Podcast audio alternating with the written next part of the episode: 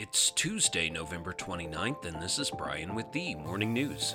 Give us five minutes and we'll give you the headlines you need to know to be in the know. President Biden called on Congress to pass legislation that would avert a rail shutdown by imposing a proposed contract that members at four railroad unions had rejected. The move would cut short a long running labor dispute between the country's biggest freight railroads and more than 115,000 workers that threatens to hurt the economy and disrupt the flow of goods as soon as next week. As a proud pro labor president, I am reluctant to override the ratification procedures and the views of those who voted against the agreement, Mr. Biden said in a statement. But in this case, where the economic impact of a shutdown would hurt millions of other working people and families, I believe Congress must use its powers to adopt this deal, he said. Speaker Nancy Pelosi said the House would vote this week on legislation to adopt the tentative agreement, which was based on recommendations from a White House mediation panel.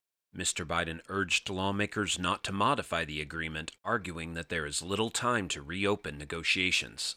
In other news, Hawaii's Mauna Loa volcano, the biggest active volcano on Earth, has begun erupting for the first time since 1984, according to the U.S. Geological Survey. The volcano has been spewing ash and lava since about 11:30 p.m. local time on Sunday, according to the USGS's Volcanic Activity Service. People on the Big Island had feared the moment for decades. Mauna Loa had been overdue for an eruption after its longest quiet period on record. Authorities closed part of the volcano's summit last month because the area had been jolted by small earthquakes, a sign that an eruption could happen at any moment. Eruptions are a fact of life in Hawaii, where the islands are made up of volcanoes. Volcanologists haven't predicted how long Mauna Loa's eruptions will last or where the lava might travel. The USGS said the volcano's past eruptions were dynamic in the early stages, with the lava rapidly changing direction. The USGS said the lava flows were not threatening any nearby communities, but locals should be prepared for that to change. Around the world, Chinese police have begun leveraging the powers of the country's surveillance state to go after demonstrators who participated in rare public displays of defiance over the government's stringent COVID control policies. Under leader Xi Jinping, China has expanded its ability to track the movements and activities of its citizens. While this did not stop the protests from breaking out, China's security apparatus has begun to lean on it to prevent them from spreading.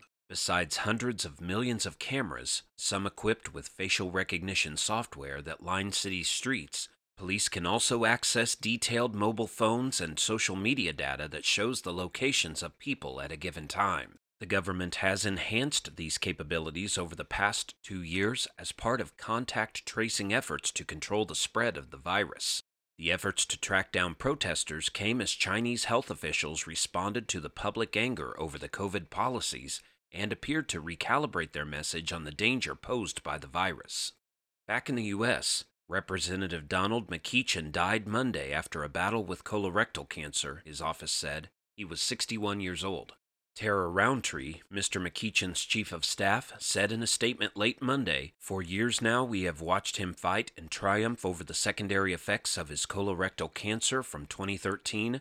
Tonight, he lost that battle.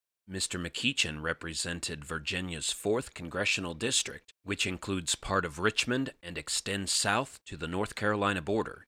He was reelected to a fourth term earlier this month.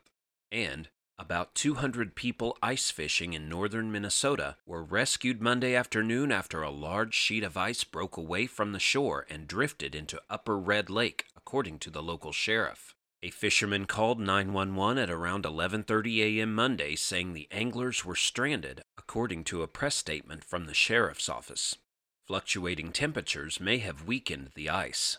When deputies arrived and other first responders arrived, the ice had drifted approximately 30 yards from shore, according to the statement. Eventually, about 200 people were rescued with a variety of equipment, including airboats, water rescue boats, and ATVs, according to the sheriff's office.